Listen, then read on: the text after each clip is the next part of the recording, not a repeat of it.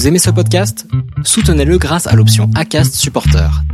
C'est vous qui choisissez combien vous donnez et à quelle fréquence. Cliquez simplement sur le lien dans la description du podcast pour le soutenir dès à présent. Flexibility is great. That's why there's yoga. Flexibility for your insurance coverage is great too. That's why there's United Healthcare Insurance Plans. Underwritten by Golden Rule Insurance Company, United Healthcare Insurance Plans offer flexible, budget friendly coverage for medical, vision, dental, and more. One of these plans may be right for you if you're, say, between jobs, coming off your parents' plan, turning a side hustle into a full hustle, or even missed open enrollment. Want more flexibility? Find out more about United Healthcare Insurance Plans at uh1.com.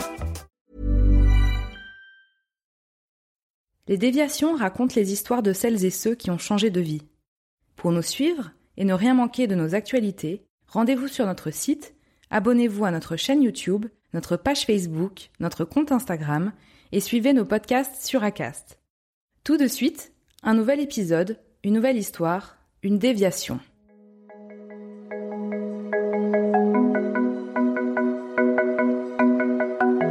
Enger suit une trajectoire vers une réussite telle qu'on lui présente depuis toujours celle des hautes responsabilités avec des semaines à rallonge rythmées par les voyages. Pendant six ans, elle développe de nouveaux marchés dans 11 pays africains pour un grand groupe de médias et s'y plaît.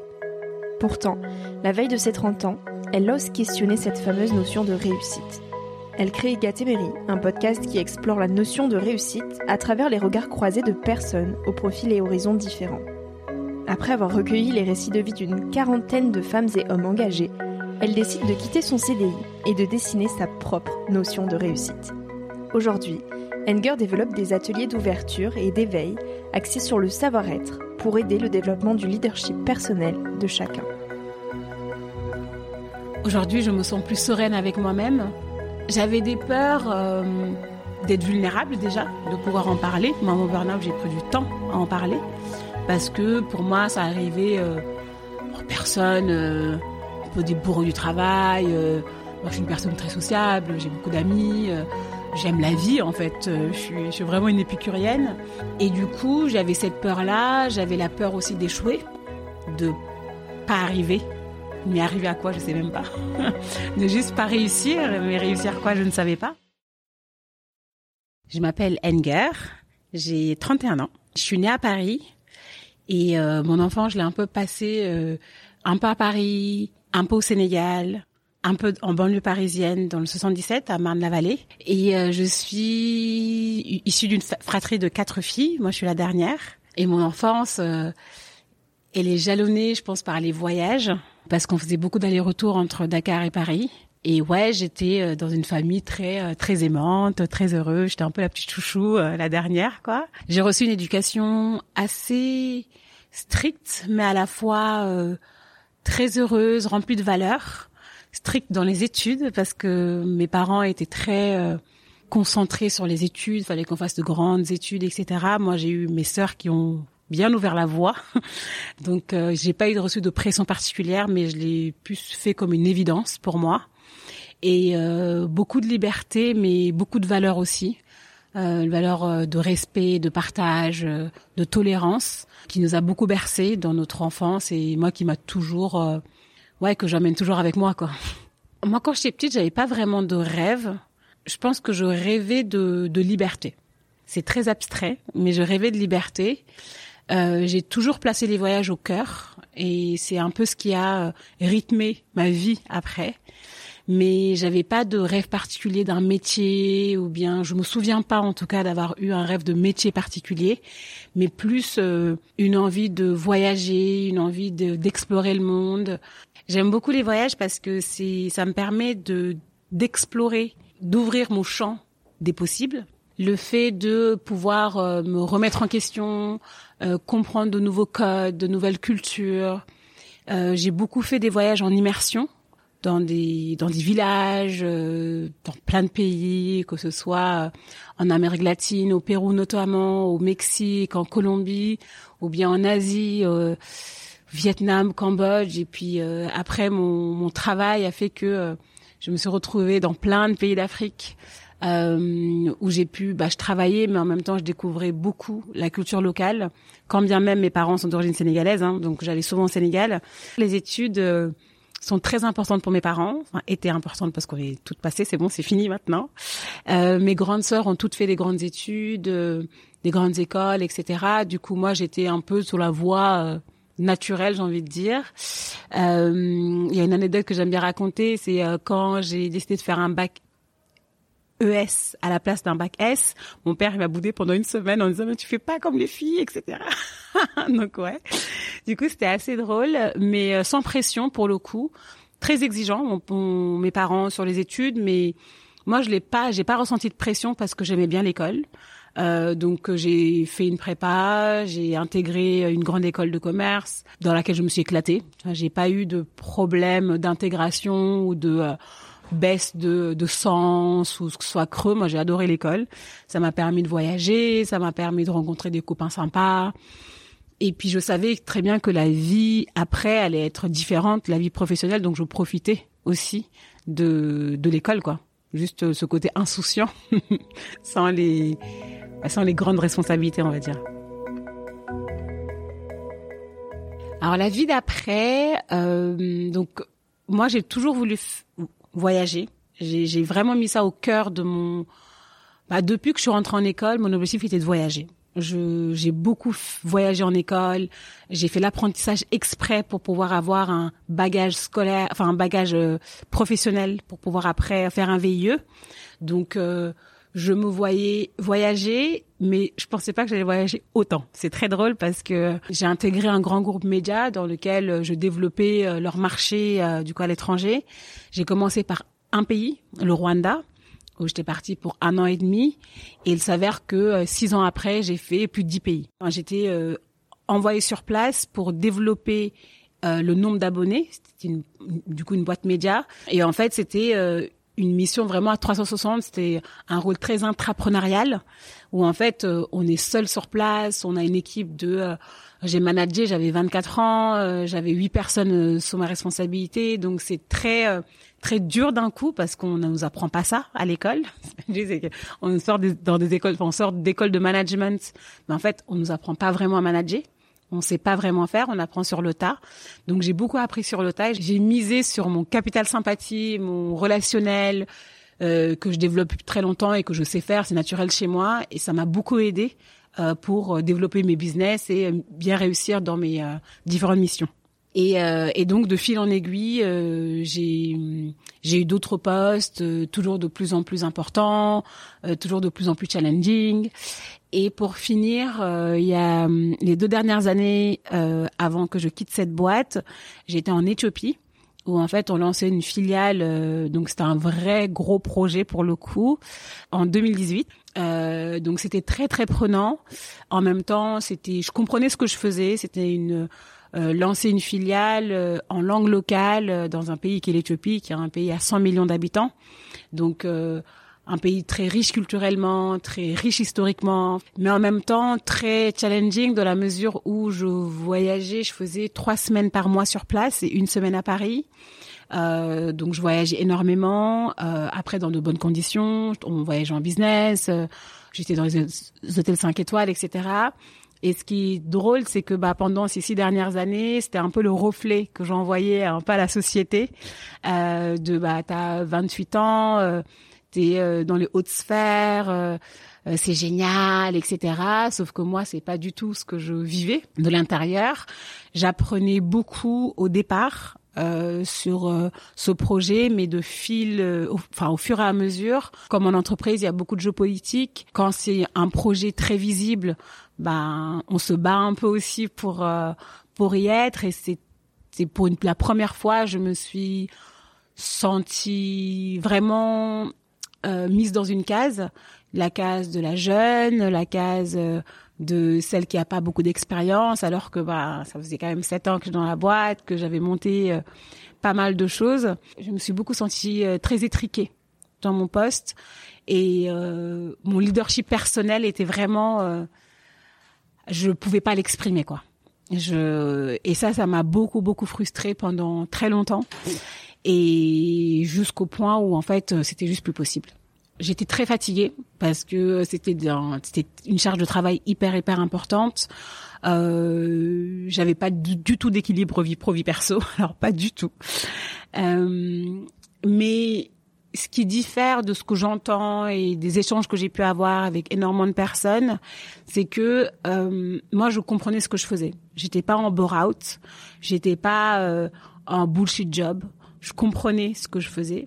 C'était juste que l'environnement et les conditions de, de management et les conditions de euh, ouais de leadership où on te permet pas en fait d'exploiter ta singularité, d'exploiter ton vrai potentiel en fait. C'est qu'on te on te brime, on te et bah c'est ça qui m'a fait vriller. Ce n'était pas tant euh, encore une fois euh, cette une quête de sens parce que je comprenais ce que je faisais et puis je savais très bien que c'était super, le divertissement c'est super. Mais après ça me touchait pas plus que ça non plus. C'était euh, c'était OK, mais ça me rongeait pas de faire ça, pas du tout. Moi, je sentais un an auparavant que ça n'allait pas. Euh, J'en ai parlé à plusieurs reprises, mais euh, je n'ai pas forcément été entendue. Puis je suis une personne qui qui me bat. C'est-à-dire, je, je je persiste. En même temps, j'ai une grande éthique, donc je vais pas lâcher du jour au lendemain. Je continuais, je persistais, je persistais. Et à un moment donné, euh, en décembre 2019, euh, je suis partie en Colombie. Euh, en trois semaines, j'ai du jour au lendemain, je me dis, il faut que je coupe pour justement prendre de la hauteur, pour euh, pas faire de de bêtises entre guillemets, de pas claquer la porte du jour au lendemain. Et je m'étais dit juste prendre la hauteur, peut-être que c'est pas si grave. Je me suis rendu compte en fait que non, c'était vraiment grave et que ça n'allait pas vraiment. Et en rentrant, j'ai demandé à changer de poste. Euh, J'étais même prête à avoir un poste euh, avec aucune responsabilité. Je m'en foutais en fait. Je voulais juste me reposer. Et on m'a pas entendu. Et j'ai persisté, je suis repartie en voyage, etc. Et c'est là où mon corps a complètement lâché. Et euh, ça, c'était avant le Covid, avant le confinement. Et moi, toute la période du Covid, euh, j'ai rien vu passer. Hein. C'était euh, du confinement, du premier confinement. C'était un peu un, un ouais, un, un, trou noir. Et puis il y a des, j'ai eu d'autres événements personnels qui sont rajoutés, donc c'était assez compliqué. Et de là, en fait, euh, j'ai commencé à échanger avec des personnes qui étaient autour de moi, euh, des amis d'amis qui vivaient un peu la même chose que moi pour pour pour me déjà me dire est-ce que c'est normal ce que je vis? Et pour euh, me rassurer tout simplement parce qu'en fait j'étais pas la seule et euh, le fait de faire ça ça m'a ça m'a beaucoup ça m'a rassurée et je me suis rendu compte qu'on était beaucoup à se poser les mêmes questions et qu'on n'avait pas de réponse. Et c'est de là, en fait, que je me suis dit, bah, moi, j'ai un réseau que je développe depuis pas mal de temps. Il y a des personnes dans mon entourage qui me semblent être très épanouies dans leur travail, qui me semblent, hein, parce que c'est toujours, euh, je fais maintenant la distinction. Et je me suis dit, bah, va leur poser la question avec ton podcast. Et c'est comme ça que j'ai créé mon podcast Gatéméry, euh, qui traite du sens de la réussite, parce que c'était un questionnement qui m'a, ouais, qui m'a beaucoup, euh, beaucoup travaillé. Euh, Qu'est-ce que réussir? Est-ce que c'est le fait de, euh, de faire de grandes études, de voyager en business, d'être dans des comités de direction, etc. Est-ce que c'est ça Est-ce que c'est ça la réussite? Ou est-ce que c'est autre chose? Et c'est ça que j'ai voulu questionner au sein de mon podcast, qui aujourd'hui euh, m'a amené euh, vers une, réflexion plus tournée sur le leadership personnel. Comment on fait pour se prendre en main personnellement, pour se construire sa propre réussite et se donner les clés pour y arriver. Le leadership personnel, je trouve c'est quelque chose d'important parce que on nous apprend pas à nous construire notre propre voie. On nous apprend à suivre euh, des voies toutes tracées, à être dans des moules. Et, et aujourd'hui, qu'on soit euh, en entreprise, qu'on veut être entrepreneur, qu'on veut être solopreneur, enfin tout ce qu'on veut, on doit tous développer un certain leadership qui nous permet euh, d'être très authentique avec soi-même déjà et avec les autres, de pouvoir euh, faire les actions que l'on veut en prenant des risques, en n'ayant pas peur de se, de se casser la gueule, en fait, tout simplement, parce que ça arrive.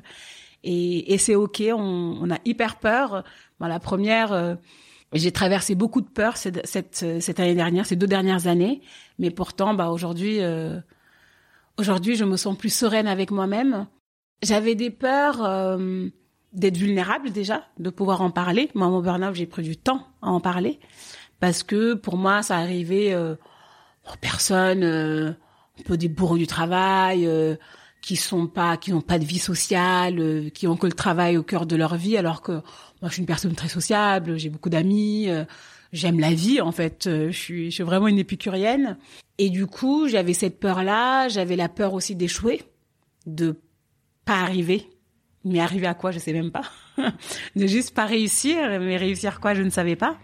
Et aujourd'hui, en fait, je prends les choses de manière plus sereine parce que je pose les jalons de ce que je veux construire et surtout, je m'entoure de personnes qui sont dans ces réflexions-là et j'ai développé des ateliers pour, j'ai développé un programme pour les entreprises également, pour les collaborateurs en entreprise, pour qu'ils soient plus alignés avec eux-mêmes, pour être euh, être plus des leaders authentiques et pas juste des managers qui exécutent ce que on leur donne, mais plus en fait, le leadership c'est important parce que ça permet d'embarquer les gens avec soi vers un objectif commun, vers euh, un projet commun.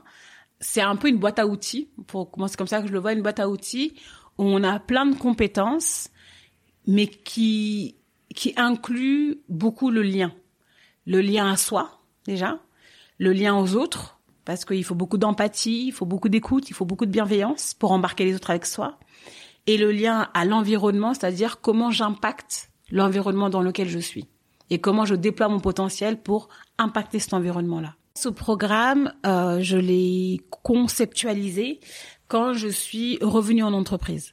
Je suis revenue en entreprise, moi je voulais partir, on m'a refusé mon départ. Là, j'ai fait preuve de leadership pour le coup, et je me suis dit, bah, soit je reste planqué, soit je fais vraiment quelque chose d'utile pour moi et pour les autres.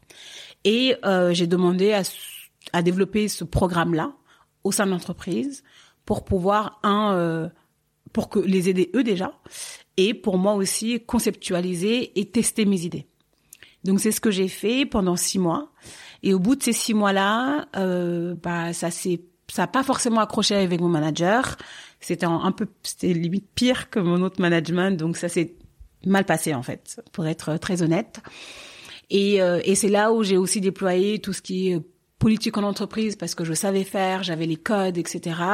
Et c'était méga dur euh, quand tu reviens d'un burn-out et que euh, t'as pas t'as pas confiance en toi. Euh, enfin, tout le côté euh, warrior business que j'avais avant, bah, il s'était un peu éteint, quoi, parce que c'était une autre moi. C'est une renaissance, en fait. Euh, au bout de longs mois de négociations, j'ai pu avoir une rupture conventionnelle. Et c'est comme ça que je suis partie en août dernier, donc très récent. J'ai euh, développé euh, Leadership, qui est un programme qui est destiné aux entreprises pour euh, leurs collaborateurs internes pour développer leur leadership. Et à côté, j'ai un deux autres ateliers euh, pour les individuels, mais aussi pour les entreprises. Euh, le premier, c'est Gatemery Sweet Spot. Alors le sweet spot, c'est, j'en parle beaucoup dans mon podcast. Euh, dans le podcast, j'en ai pas trop parlé, mais dans le podcast où j'interviewe des, euh, entrepreneurs, des sportifs, des artistes qui me donnent leur définition de la réussite. Et le sweet spot, c'est un peu l'endroit où on sent à sa place, l'endroit où on est à l'aise et on se dit là c'est bon, je suis bien. Et en fait, le Gatemery Sweet Spot, c'est un atelier où on redéfinit sa propre réussite, on y met des mots et on la visualise. Et ça permet de donner un cap parce qu'aujourd'hui, euh, il y a énormément de, de, de, programmes, de bilan de compétences, de euh, de trouver son nouveau, son prochain métier, etc. Moi, c'est pas trop des choses qui m'intéressent parce que pour moi, il faut aller un peu un cran plus haut et se définir vraiment ses grandes valeurs, son cap, parce que si on a ça, on peut naviguer toute notre vie en fait. Aujourd'hui, je me sens, euh, je dirais pas sereine parce que la vie d'entrepreneur n'est pas simple, euh, mais en tout cas, je sais que je suis dans mon sweet spot. Donc euh, ça, c'est hyper important pour moi. Euh, je sais que ce que je fais est utile. J'ai de très bons feedbacks je me réveille avec la banane. Et les projets à venir, c'est de développer ce projet euh, bah, là où je peux le mener en fait. Euh. et je pense qu'il y a plein d'autres briques qui vont s'ajouter à venir et euh, et voilà. Donc la vie est belle quoi.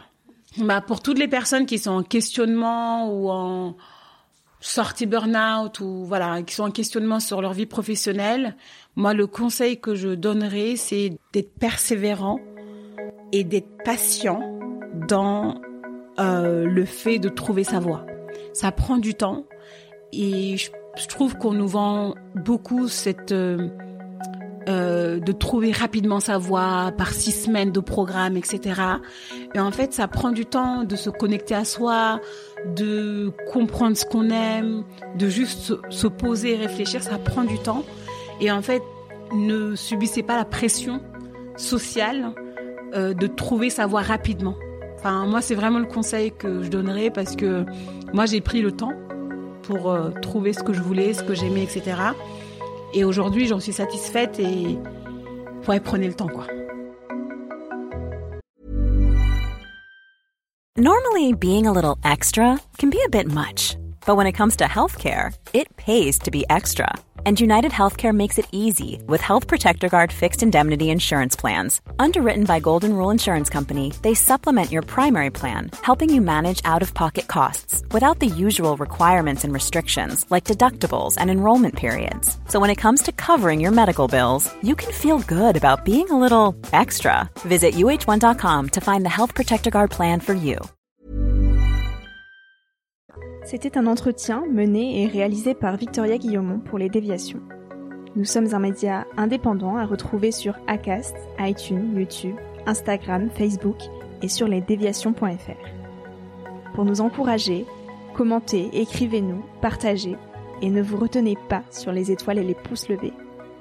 Les déviations n'ont qu'une vocation, raconter les histoires de gens qui ont changé de vie. À très vite pour un prochain épisode.